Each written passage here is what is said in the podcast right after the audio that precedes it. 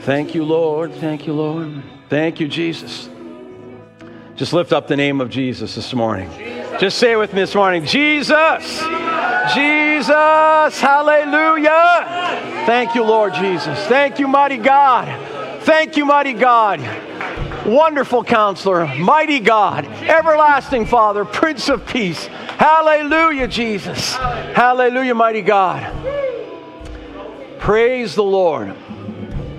Father, we thank you that you've given Jesus a name that is above every name. And that at the name of Jesus, every knee should bow and every tongue will confess that Jesus Christ is Lord. That Jesus Christ is Lord. That there is no other God that we can set before us, no other God that can do the impossible, no other God that, that exists but Jesus Christ Lord. Father, we thank you for that truth. In this place this morning, we dedicate ourselves to you afresh, Lord. Father, we thank you for last night and all that was accomplished in the Spirit last night. But may we be a people whose appetite always says more. That, Father, that we can, we can have a cup continuously overflowing because we're taking in more and we overflow onto all of those around us because we never stop receiving from you. Father, make us those kind of people that today in Jesus' name. In Jesus' name, amen. Praise the Lord. Thank you very much, worship team, this morning. Praise the Lord. Amen. You know, despite the storm last night, we had like 200 people here, and uh, was a, an amazing kickoff for Encounter, and uh, it was just great. We had people drive down from uh, Whitby that were here last night, uh, Kingston, bunch of people from Kingston, Cobourg, uh, just about you know, all over the place. Came down from Madoc, Frankford. We had a great time. So if you weren't here, you missed out. Amen. Isn't that right, Jim? I'm telling you, you missed out. Praise the Lord. Wow. Well, I'm going to be a bundle of joy this morning. I'm going to start off by, uh, you know, telling you this morning and uh, answering the question why your New Year's resolutions don't work. How's that? Is that nice and cheerful this morning? Why your, resolu- uh, your resolution, why your New Year's resolutions don't work. How many have made resolutions in the past? Let me see your hand. Come on, put them up. Be honest here. Pretty much everybody. And how many have had them not come to pass and you haven't kept them? You sure you have? Um, you know, last, last Sunday was the last uh, Sunday of 2023. And then Sunday night we said goodbye to the old year and we said hello to 2024. And, you know, many of you marked it by getting together with friends uh, or with family, having, you know, I saw a few murder mystery parties going on, different things happening, yeah. Uh, and, and it's wonderful. They're all great traditions that we have. Um, but regardless of how you marked the coming into the new year, most people will make some kind of a resolution for the coming year. They'll determine that they're going to, you know, uh, do something different next year. The most common one I hear, I'm going to lose weight next year. How many have ever made that one? I know I have. Uh, I'm going to lose weight next year. I'm going to get out of debt. It's another one I hear people say to me, Oh, Pastor, this is the year. I'm going to change my spending habits. I'm getting out of debt this year. Uh, some people say, I'm going to I'm going to quit alcohol this year. I'm going to quit donuts, potato chips, uh, eating takeout, ice cream. Uh, I'm going to cut back on my coffee. Okay, let's not get carried away, right, Mark? Uh, cutting back on coffee. Hello. You know, some things that you don't need to let go of, and coffee is, I'm just going to endorse it from the pulpit, is one of them. You don't have to let go of that this morning. But you know what? Uh, according to Forbes uh, Health, uh, uh one health poll, it said this. Uh, conducted in October 2023, 61.7% of people said they feel pressured to set a New Year's resolution. And then, in addition, many said that they are planning to commit to multiple. 66% were going to commit to multiple New Year's resolutions and they're planning on making three or more. Wow, three or more. That's a that's a lot. Uh, you know what? With so many making uh, people making New Year's resolutions, there's a lot of hope and optimism in the year in the air at this time of year, right? And uh, they believe that change can happen. But here's here's the real truth. Uh, The reality is that 90% of New Year's resolutions will be abandoned within the first three months. That's just a statistical fact. Uh, and you're like, wow, you're just so cheerful this morning, Pastor. Wow, really pumping us up, building us up today. But that's just a simple statistical fact that 90% will be abandoned in the first three months. And, uh, you know, in many ways, the ritual of making New Year's resolutions, I was out with Jamie Mason, we were having breakfast this week, and we're sitting there talking, and, and he was like, I don't make New Year's resolutions, I make them in October. He said, like, you can, you can make them any time of year, you know, you don't have to make them in New Year's. Of course, you can make, you can make a decision and a resolute decision at any time of the year then why do people pick New Year's Eve to do that? Why do we do it then?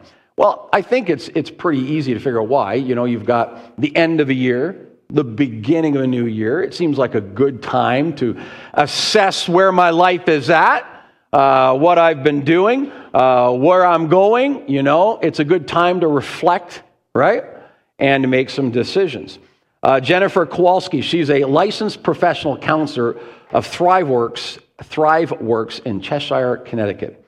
And she agrees with this assessment. She said, A new year represents a fresh start, and people need something to signal a moment to refresh. When something comes to an end, it's an opening to a new beginning. Someone say amen.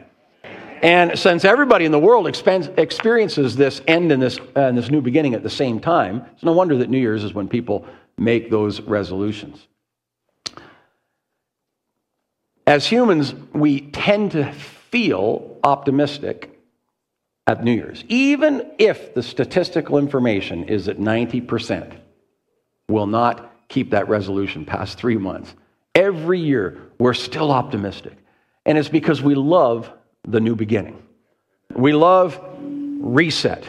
We love an opportunity to start fresh. In fact, that's a biblical concept. See, I'm doing a new thing, declares the Lord, right? We love the idea, the concept. And in fact, doesn't the Bible tell us that every man or woman who's in Christ is a new what?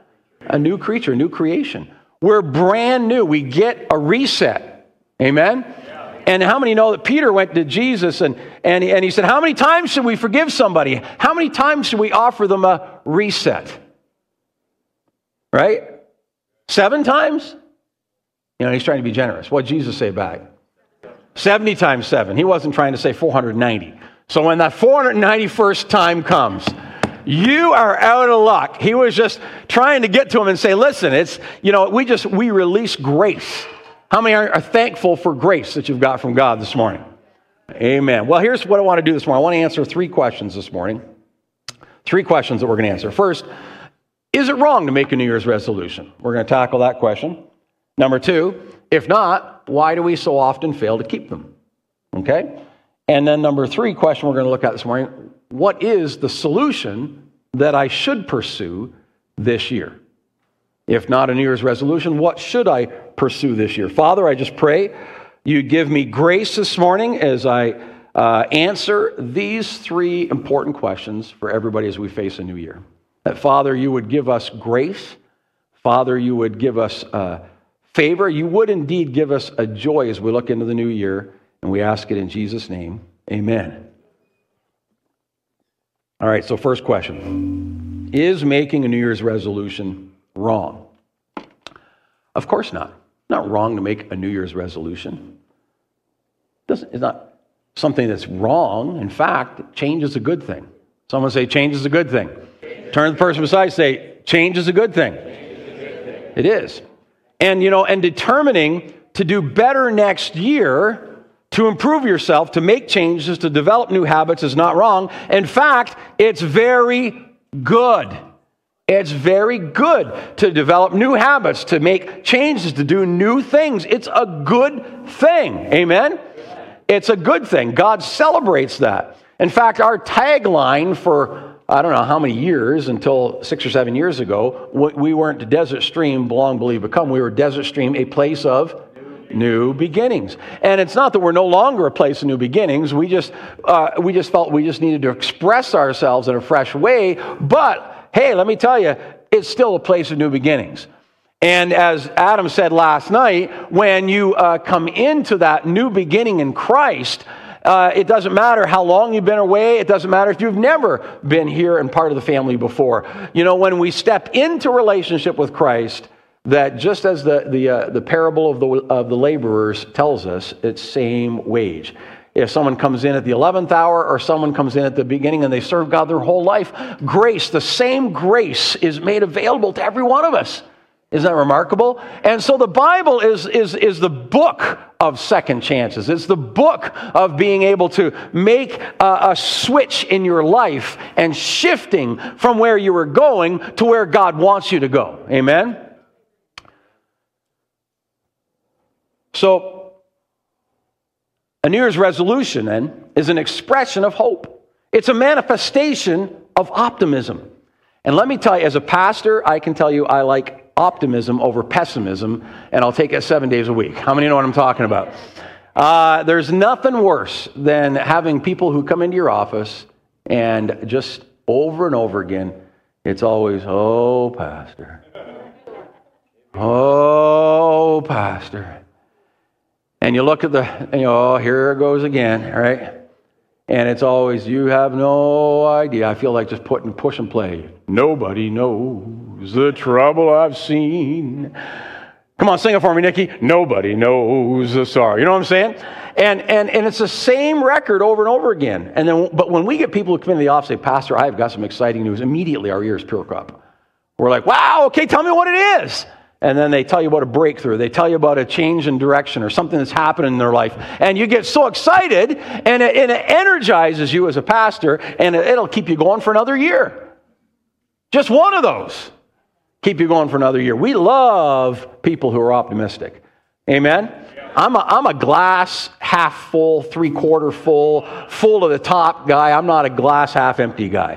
Uh, you know, I'm one of those people that, sure, there's obstacles to everything you want to do, but let's look at the possibilities before we start listing all the obstacles.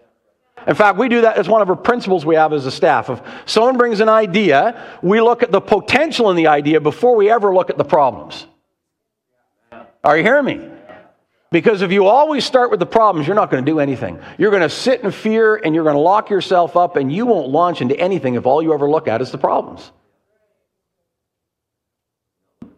Are you hearing me? Because we serve the God of the impossible. We serve the God who's able to do abundantly beyond all that we can ask or even imagine. So, why are we starting off looking at something from the negative when we should be looking at it from its potential? Amen? Praise the Lord. That's all for free this morning, right there. Amen. Um, here's the key, though, and here's the thing optimism alone won't get you there. I love optimism. I love people who are positive. But just optimism and being positive won't enable you or empower you or give you the ability to accomplish the things that God wants you to accomplish. It won't allow you to get done, to make the changes, to cause the shifts that you want in your life. So, if that's true, then why don't New Year's resolutions work? I'm going to give you, I think it's four or five reasons why your New Year's resolutions don't work. Here's the first one. Ready? The resolution's too big and too vague. You know, that's just the truth. Most of us make resolutions like, you know, I'm going to lose weight this year. Oh, right. Well, how much? What's your goal? How, is it per month? Is it, you know, uh, you got a goal per week? How are you going to achieve the goal? Do you know what I mean? It's just like, it's just general. I'm going to lose weight this way this year. Some people say, well, I'm going to change the way I'm eating this year. I'm going to, I'm going to, I'm going to clean up my diet. Some people, I'm going to exercise every, every day. Well, okay, what time of day? What type of exercises? How, you know what I mean? You, you, you got to have a plan, people. You know what I'm saying?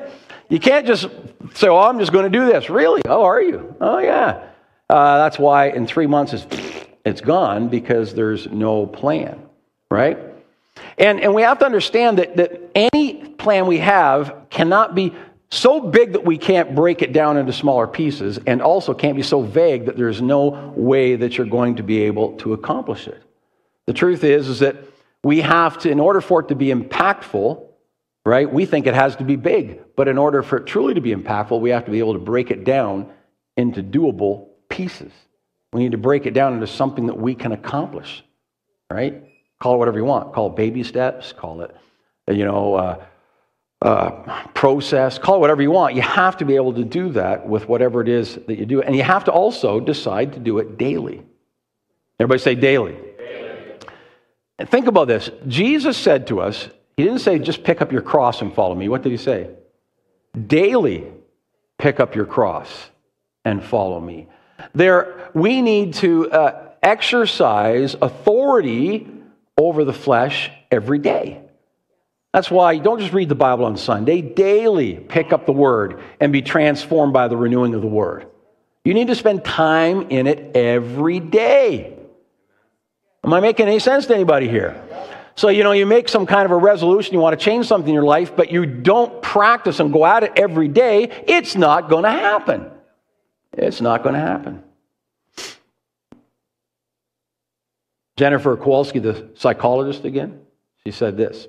She said, In order to change a behavior, you have to be uncomfortable. And nobody wants to be uncomfortable. So, in order to see a lasting change, you have to be in a state of discomfort for a really long period of time.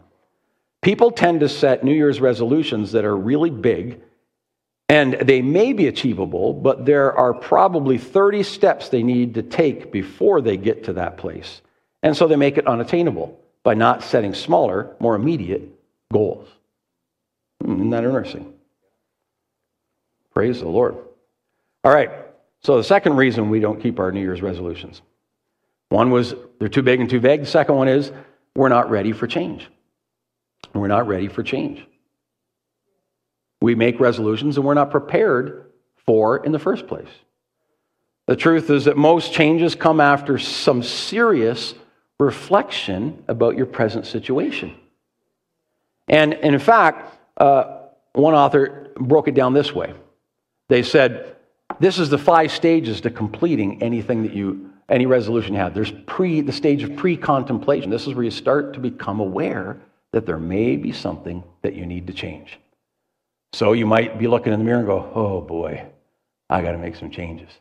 You might be getting your blood pressure and saying, wow, that's not good. I got to make some changes.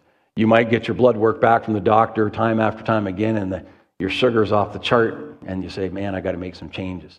The cholesterol's off the chart, I got to make some changes.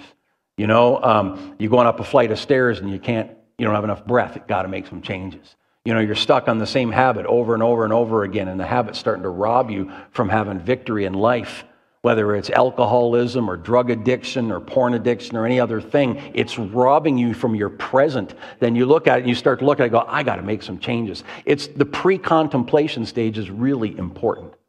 And then there's the, the contemplation. You go, okay, you start thinking about that change. What would it take to make that change? How would I go about that change? So then there's the preparation stage. Now you start making a plan. Okay, so I've gotten to this place where I've thought about it, I've reflected on it, I know I need to make changes. Now I'm like, how do I how do I prepare myself for that change? How do I figure out what I'm going to do? Uh, and I start putting together a plan. Then the fourth stage is action. You actually enact the plan, and action requires you to make these changes and steps every single day. Everybody say every day. Every day. Every day. Barry and I were just talking uh, in here. He, Barry's been on a keto diet, and, and I said, well, you know, you can do the Cheeto diet. That's, uh, you know, because he was eyeing up uh, Betty Ann's uh, chocolate uh, and raspberry bread there or on the table, and I said, go ahead, man. It's, it's, it's Sunday. I said, you got to have one cheat day, and it's a Cheeto diet. He goes, Tammy, I've got freedom. You know, he comes running to the office. so, so we, what I'm saying is, it's okay if you if you strategically plan that cheat day and it's one day a week, but it can't one day can't turn into two days and three days and four days. You have to make a plan that is regular, that is daily. Someone say Amen. amen. Otherwise, you're not going to accomplish anything. Hello. And then the final step is maintenance of that plan. You gotta, you've got to work at maintaining what it is that you've gotten yourself into. If you've picked a new lifestyle, then you have to maintain that new lifestyle. You have to every day attend to uh, the things and removing from yourself the temptations that would get you off of that lifestyle. Hello, am I making any sense to anybody? Praise the Lord. Okay. Well, I never thought making a change could be broke down into something so complicated. It ain't complicated, but it is not easy. And that brings me to the next point. Why don't people keep New Year's resolutions? Because it's hard work. It's hard work. Keeping a resolution is hard work. Change is hard. It's hard. In fact, you know what one of our foundational principles in counseling is? I'll put it up on the screen for you. This is it right here. Foundational principle of counseling people will not change until the pain of change, or remaining the same, I should say, exceeds. Everybody say exceeds the pain of change. So, in other words, somebody will not change their behavior until living with the behavior becomes more painful than the pain of changing. And since pain is so, a change, I should say, is so painful, it's why a lot of people never change. They don't because the, the, it's so painful to change that their present situation is still tolerable enough that they won't do anything about it. And that's why I tell people if you, if you really, if you have somebody that, for example, you're, you're married to an alcoholic, they're not going to change as long as you enable them. That principle addresses it. They will not quit, they will not change until the pain of remaining the same is greater than the pain of change. And so quitting alcohol is painful for someone who's an addict. And so the only way that they're going to change is if you, as a spouse or a friend, stop enabling them. Let them feel the full pain of their choice. Are you hearing me? And that's not easy, but, but it's the only way they'll change. They need to see what their addiction is costing their family, what it's costing the relationship, what it's costing life, what it's costing them. And as long as you enable them, that's why Alcoholics Anonymous also has Al Anon. Al Anon is for the family members of alcoholics to help them so that they stop enabling the person who's an addict. And if you would like further help with this, celebrate recovery Monday nights, uh, where you can bring any hurt, habit, or hang up and bring it to the Lord, and you'll have a support there that will help you make the changes that will give you your best life. Amen? Amen. Praise the Lord. Is that good, Mark? Is there anything else? I need that? Perfect, right there. Amen. Change is hard, it's painful.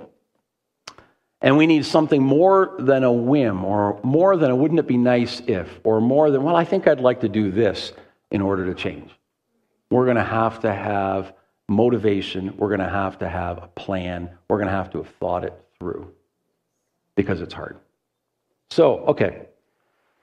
Those are the three reasons. Then, here, third question. Then, okay, so yeah, I get it. It's hard. And that's these are the reasons why we aren't able to keep our New Year's resolution. So, what is the answer then? What is the solution? The solution is stop trying to be better, just be a son. All right, did you hear me this morning? Stop trying to be better, be a son. You say, well, that just sounds awful trite. It's not. And I'm going to explain to you why it's not. You see, making that New Year's resolution isn't wrong. In fact, the desire to change is good, and to want to make changes is good. That's a good thing, right? We all need to grow. We all need to be better next year than we were this year. Well, what's wrong with the way I was this year? Maybe nothing, but you can be better next year. And if you're a person who says, well, there's nothing wrong with me the way I am, then you're delusional. Celebrate recovery Monday nights is there for you.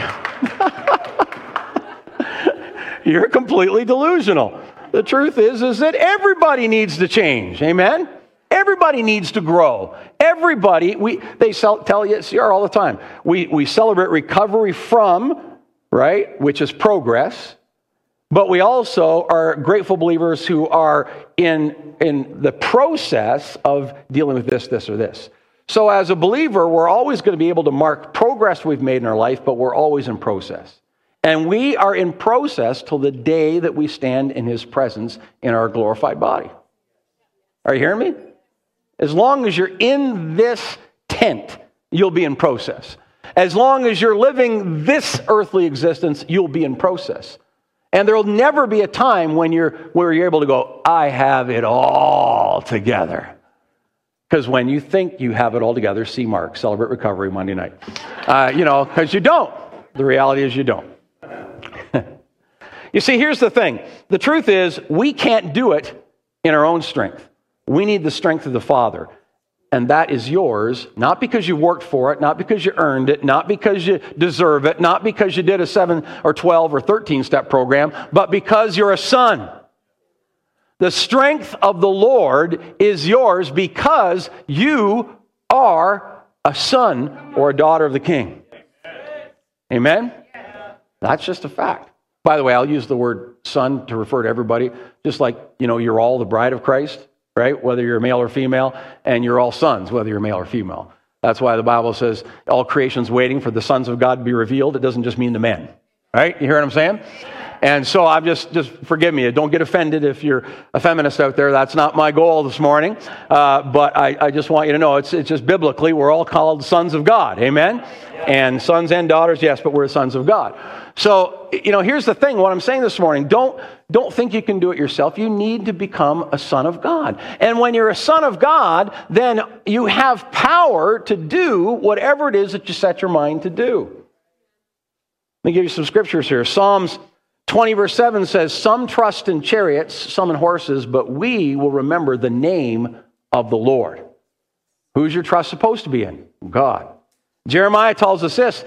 Jeremiah 17, 9, it says, The heart is uh, deceitful above all things and desperately wicked. Who can trust it? Our trust should be in the Lord. Paul tells us in Philippians chapter 3, verse 3, to have no confidence in the flesh. In Galatians chapter 2, verse 20, Paul tells us to be crucified with Christ. Amen? What does all of this mean for you and I? It means this that the answer is not found in me, it's found in Him. And when I go to Him and I trust in Him and I submit myself to Him as a child of God and I become a son of God, then all things become possible. You hear me? Without him, it's impossible. But with him, all things are possible. Somebody say, all things. All things. Paul made it abundantly clear. He said in Philippians 4:13, he said, I can do all things. Somebody say all. All, all things through Christ who gives me strength. So the reason New Year's resolutions fail is because they're made in our strength. They're made in the identity of Kevin instead of the identity as a son. But when I come to God and I say, God, I got something I'd really like to tackle this year, and I submit to Him as a son, and I say, Lord, and I come to Him and I said, Lord, how can I get victory over this? And I listen to the Lord and I draw into Him. Then He gives me an instruction manual called the Word of God, and He starts to unfold that in front of me and gives me, through the Word, the power to overcome any obstacle that's in my life. See, most of the resolutions that are made by people, whether in the church or not in the church, are made in their own strength. They're a self determination. They're, I can do this. You know, in fact, isn't it amazing? One of the first phrases our kids ever strings together is, I do myself. Right? They don't want you to help them with it. They don't do it themselves, and they're going to spend their whole life doing it themselves. And, you know, and when you're three years old, to, you know, a little bit of self discovery is good, but when you're 40 and you still think you can do everything by yourself, you might want to, you know, review that. Or as they say all the time, how's that working for you? The reality is, is when I hear people say, I'm a self made person. Right, sure you are. I've never met a self made person except Jesus. And isn't it interesting that even Jesus needed to pull away and spend time with the Father? If Jesus needed to pull away regularly and spend time with the Father, what in the world are you doing out there all by yourself? Are you hearing me? Hello. now, some would argue that, you know, keeping a resolution just takes self control, self discipline. That's what you need. Pastor, you should be preaching on discipline instead. Preach on discipline. I got another verse for you. Consider this this morning. And I remember when I first read this, this was a revelation to me. In bold, it says, But the fruit of the Spirit, everybody say, of the Spirit. Of the Spirit. But the fruit of the Spirit is love, joy, peace, long suffering, kindness, goodness, faithfulness, gentleness, and. Oh, oh, oh. Self control is not something that comes out of me, but it is a fruit of who? The Spirit in working in my life. It's in me by the Holy Spirit. I don't, I can't, I used to work so hard at disciplining myself to do stuff. It was, I was a disciplined guy. And when I, when I failed, I felt condemned. And when I succeeded my self discipline, I felt puffed up, arrogant, and proudful. I'm just being honest. Some of you, you're right where I'm talking about right now. You know, you talk about the things you've done in business, the things you've accomplished, and you look at the things you've done with your family, and, you know, and I've done this and I've done that, and, and you're like, ah, pretty good, Lord. It's like, wow, yeah, I don't even know how he'd survive without you on his team. But for some of you, it's had the opposite effect. Lord, I've tried over and over and over again, and I just keep failing, and I just keep, I just can't seem to win. I just can't seem to get ahead. You know, the problem with both of you is that it, that, that self discipline, that self control, that power to win isn't in you, it's in Him, it's in the Holy Spirit. It's a fruit. Fruit means it's something that is produced from life in the Spirit. We spend time in the Spirit, we spend time with Him, and the fruit of that is that we have self discipline or self control. It's a fruit. It doesn't produce the relationship with God, it comes from the relationship with God. Do you hear me this morning? It's the fruit. Hallelujah. Paul has some other things to say about this. Romans chapter 8, verse 13, he says, For if you live according to the flesh, you will die. But listen to this. But if by the Spirit you put to death the deeds of the flesh, you will live. How do you put to death the deeds of the flesh? By the Spirit. I have so many uh, young men, I'll be honest with you, they come to me and say, Lord, I'm, they say, Lord, I don't say Lord to me, but they say, Pastor, you know, I, am really struggling with addiction, whether it's, you know, uh, porn addiction is probably the number one one. Uh, but whether or alcohol addiction or uh, you know drug addiction, they've they've got these things that have their tentacles into their life. They say, you know, I can't get I can't get free, Pastor. I can't get free. How do I get free? I need to, you know, I, I need to do something like, you know, I have to get free. And my only counsel to them is simple is to get close to Jesus. Because only by the Spirit will you put to death the deeds of the flesh. You know, I've told people this a lot, but I, I used to be addicted to the news. Seriously, addicted. And uh, I don't watch the news at all anymore. I haven't watched it in 15 years, maybe more, maybe, maybe 20 now, I should. But I watched it every morning when I was eating breakfast. I watched it. I came home at lunch and I'd watch it again at lunch.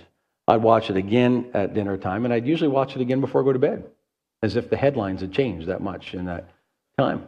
And I was literally addicted, literally addicted. And what I would do to, to break the addiction is I got rid of the television. Right? I took the cord, literally wrapped it around the TV. It was just a little black and white thing.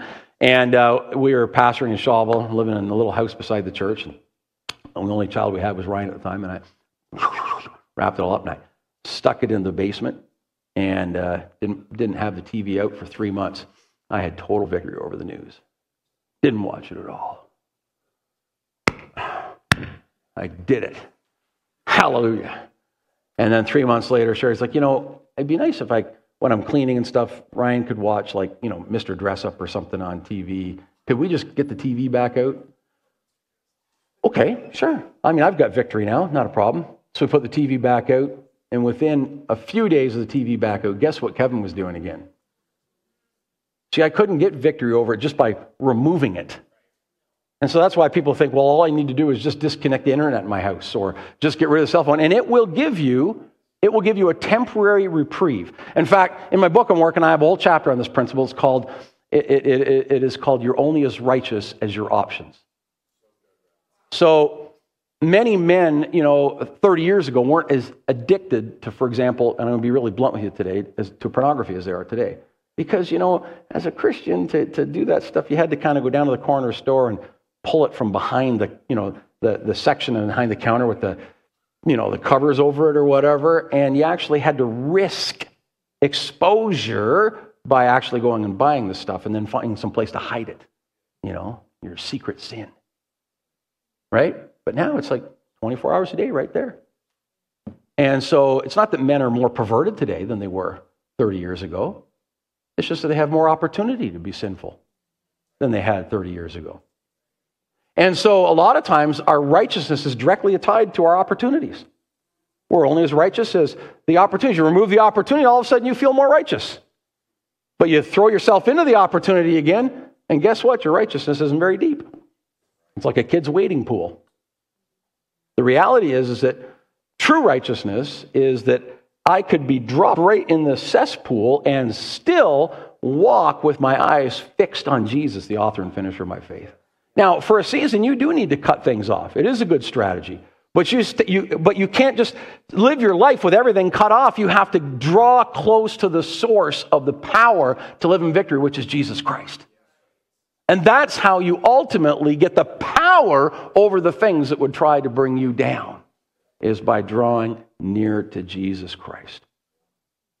We do not put the death, the flesh, the old nature, through self discipline and through just being strong and powerful. We do it by drawing close to Jesus and letting His power come in and through us and manifest through us so that I have authority over all the powers of darkness. Then I can say, Greater is He that's in me than He that is in the world. Then I can say, I can do all things through Christ who gives me strength. Because I'm drawing on the author and finisher of my faith, which is the Lord Jesus Christ. Amen? So, really, there's only one resolution you need to make this morning in 2024. One resolution, and that is to be a son. To draw close to him as a son. Acts 17, verse 28. Luke recorded this, and he said, In him, Jesus, we live and move and have our being, as also some of our own poets have said. And then they said, For we are his offspring. You know, I'd seen the first part of that verse many times. In him we live and move and have our being, but I never finished the whole verse. And because we are his offspring, we are his sons, we are his daughters. That's why everything that we do, we, it's by moving and living and having our, our being in him as a son. As a son. We must step into him and live as sons and daughters. We're his offspring, his children. And the closer we draw to, to daddy, the closer we draw to him, the more superpowers we're going to have. More superpowers we'll have. Even the power to keep a New Year's resolution, even to be the 10% that can keep a New Year's resolution. You can do it if you draw close to him. So, do you want to lose weight? New Year's resolution number one people make then live close to him as a son. Are you hearing me? You want a better marriage? Live close to him as a son. You want to be a better parent? Live close to him as a son. You want more self control? Live close to him as a son. And you'll acquire, as a fruit of that relationship, self control. One of Barry's favorite verses is Psalm 27, verse 8. And it says this in the New King James says, When you said, Seek my face, my heart said to you, Your face, Lord, I will seek. But I love how the Amplified Bible amplifies. You know, it, that's what the Amplified Bible means. It, it takes the verb, which we use one word to express in English, and, and it amplifies what the meaning in the original language of that verb was. And listen to this verse in the Amplified Bible. It says this You have said, Seek my face. What does that mean? Inquire and require my presence as your vital need. That's what it means to seek. To require as my vital need. My heart says to you, Your face, your presence, Lord, will I seek. Again, inquire and require as my vital need, the necessity in my life through the power of your word or the authority of your word. Whew. You see, that's what God's call is to us today to recognize that we, we need to draw near to Him as a son and that it's, it's a vital need in our life to have an authentic relationship with God as a son or a daughter. And that when, when I have that relationship with Him, the Bible says, old things pass away.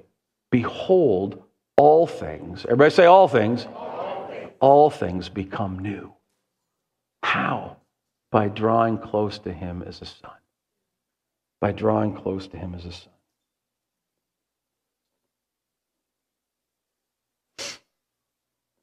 So this year, my advice to you is stop trying to be better. Just be a son.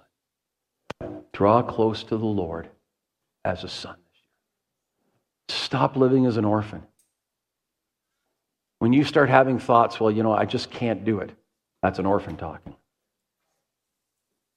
I'm not as good as so and so, that's orphan talk. Right?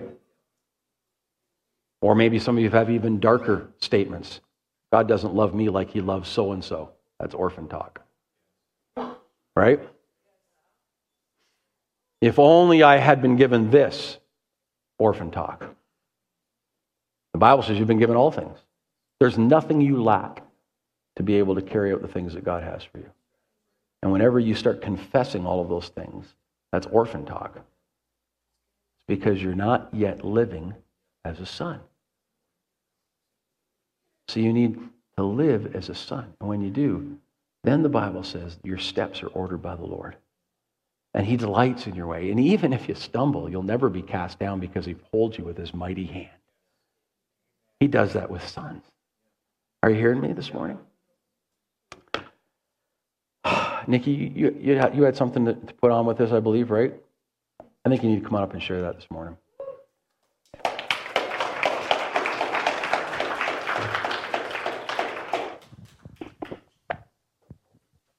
Jesus.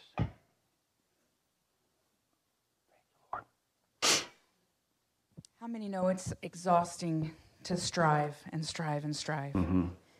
It's exhausting. And mm-hmm. as a mm-hmm. former striver, I'm here to tell you it doesn't work. No. It's like beating your head up against a wall. Yep. And you might be able to do it for a while, but then you get tired and you crash and you burn. Mm-hmm. And it's a constant treadmill of mm-hmm. Peaking and crashing and then getting over the condemnation and going again. Mm-hmm. And I just, I felt in worship this morning, I perceived that there was a grace in the house to step into as sons and daughters.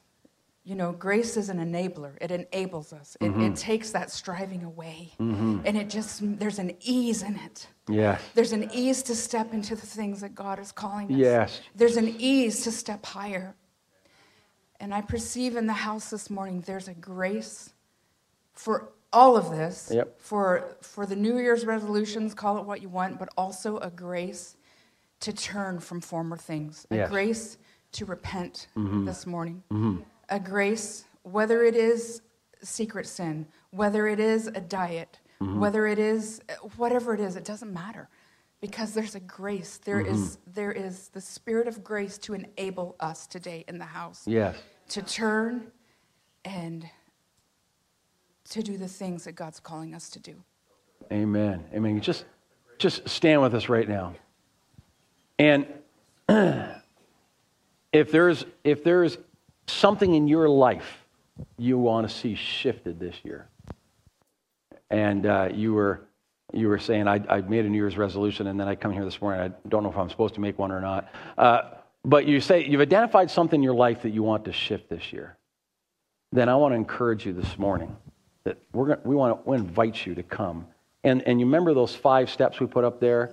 One of them is an action step. After you've contemplated and you said, I know I need to make changes, then there's the action. And one of the first actions we need to make is we need to take that step of faith and say, Today is day one. Today is day one. Make today day one. Make today day one. Do you hear me? And so we want to invite you this morning to come and make day today day one. Share. So Vicky doesn't know this, nor does Kevin. Uh, I just said, leaned over to Barry, and I said, the Lord woke me in the middle of the night and said to me that there was a grace in the house today for people for change. Yes, amen. And so that's the word of the Lord. So you're mm-hmm. hearing it, and it's on repeat. So that means you got to listen, and it's opportunity knocks. Amen. Yeah, thank you, Jesus. Sure, whichever one of you. Go for it. Come on, girls, take authority. Father, you, we come to you Shut in the name of Jesus today, and we thank you that you are speaking.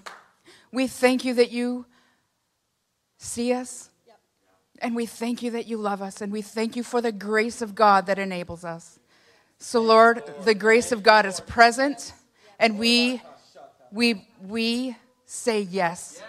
We say yes. We take a step of faith. We take that action step of faith. And we say yes to you today in Jesus' name. Thank you, Lord Jesus. Thank you, Lord. Thank you, Lord Jesus. Could you just come on up here to the front this morning? If, if God was speaking to you and you need to say yes to Him, let's just quickly this morning, we just want to fill this altar with a space of declaration that I'm saying yes to Him this morning. Today is day one. I am stepping into what my life, my future is as a son. Today is day one for this hurt, this habit, this hang up, whatever it is that you've got. Today's day one of bringing that thing before the Lord and bringing a, a place, uh, your life to a place of where, as a son, you have the power and you have the authority over those things in order to live free in Jesus' name. How many want to be free? I don't know about you, but I like living free. Free is good. I didn't like it when I was bound. I, li- I didn't like the shame. I didn't like the guilt. I didn't like the reproach that I received from, the, from the, the Lord. I didn't like being in that spot. But living free is good. Living free is good. It is very good. It's like the sixth day of creation. It's not just good, it's very good. Amen? How many know what I'm talking about? So that's uh, everybody. If you're still in your seat, then you're either in denial or you're in faith. So you're going to lift out your hands for everybody else here this morning. And uh, so we just ask you to do that and uh, just stretch your hands out toward everybody here this morning. And let's just reach our hands up to the heavens this morning like this in Jesus' name. Father, I thank you this morning that the Bible says there is now no condemnation to those who are in Christ Jesus. Father, we do not stand here this morning at this altar as condemned people. We do not stand here, Lord, as those who have been cast cast aside or pushed out. No, that is orphan thinking, and we are not orphans anymore. Father, we are sons of God. Father, we have been adopted into the family of God. We have been grafted into your vine. We are your people. We are the sheep of your pasture. Father, we are your sons. We are your daughters. We have been loved into the kingdom of God. And so, Father, whatever it is that we're facing here this morning, whatever uh, need that we have, whatever change we have to make, whatever addiction we're facing, whatever problem it is that is in the path of us being the best us, the, the redeemed us that you want us to be. Father, we come to it this morning, not Lord as an orphan anymore, not thinking I just if I just make fulfill these seven steps, then I'll be able to do it. If I just if I just practice this discipline or that discipline, I'll be able to do it. But Father, we come to you today and we say, God, if I come to you as a son, yeah as I come to you no longer as an orphan, but as somebody loved by you, then Father, and I live in that. And the, and the only resolution I make is to stay there, to stay in that place as a son, as a beloved son of God. And from there, to get into your word. From there, to spend time in prayer. From there, to develop a relationship with you. Then God, today, everybody say today. Today. Today, in Jesus' name, I am free. And those whom the Lord sets free are free indeed. So, Father, we thank you for freedom today, Jesus. Freedom today, Jesus. Freedom as a son. Freedom as a son. Thank you, Lord. And Father, we thank you for the grace, as Nikki so aptly said, the enabling power to live free forever. And Father, we do not need to be bound any longer. Praise the Lord. Now I want you to look up at me this morning. When you're living in victory, it doesn't mean you won't have the odd slip up. Right. You might still have it, but when you have a slip up, then you're very quick to come back to God and say, Lord, I don't know what I was thinking, but here I am. Don't, don't run away from Him. What happens is many times when somebody does something in a secret place, they avoid the secret place. But if we would go to the secret place with the Lord, we wouldn't fall into a secret place. Do you know what I'm saying? And so don't let shame and condemnation keep you from pressing in to Him. Because He loves you. He loves you even when you're committing that sin. He still loves. His love is not affected one bit. And so what He says is just come to me. And together we can win. Together we can have victory. Now, here's the second thing I want to tell you is that, is that this year you're going to get victory over whatever it is that you came up here for, but next year you're going to have something else. Because you're always in process, right? So, so this year he maybe deals with an addiction. Next year he deals with your temper. Do you know what I'm saying? Right, hell? And then the year after that, he's going to say, it's time to get your money in order. Do you know what I mean? And then the next year after that, there's always going to be something that he's working on in our life, and that's good because we're being perfected in him. That we are being made into the image of Christ. That he already says, I'm his son. I'm already family. I'm already a co heir with Jesus Christ. But every day I can start looking more like I am. Does that make sense? Jesus says, I am that. I just want to be a manifestation of what I am. Amen? So just put your hands up again this morning as we close. Father, I thank you that I am a son of God. And that's what I am, not by effort, not by work, not by anything that I've done, but I am that by right by right provided to me through Jesus Christ. And as a son, I declare today that, Father, I am free. I love living as a free son of God. Say that. I love living as a free son.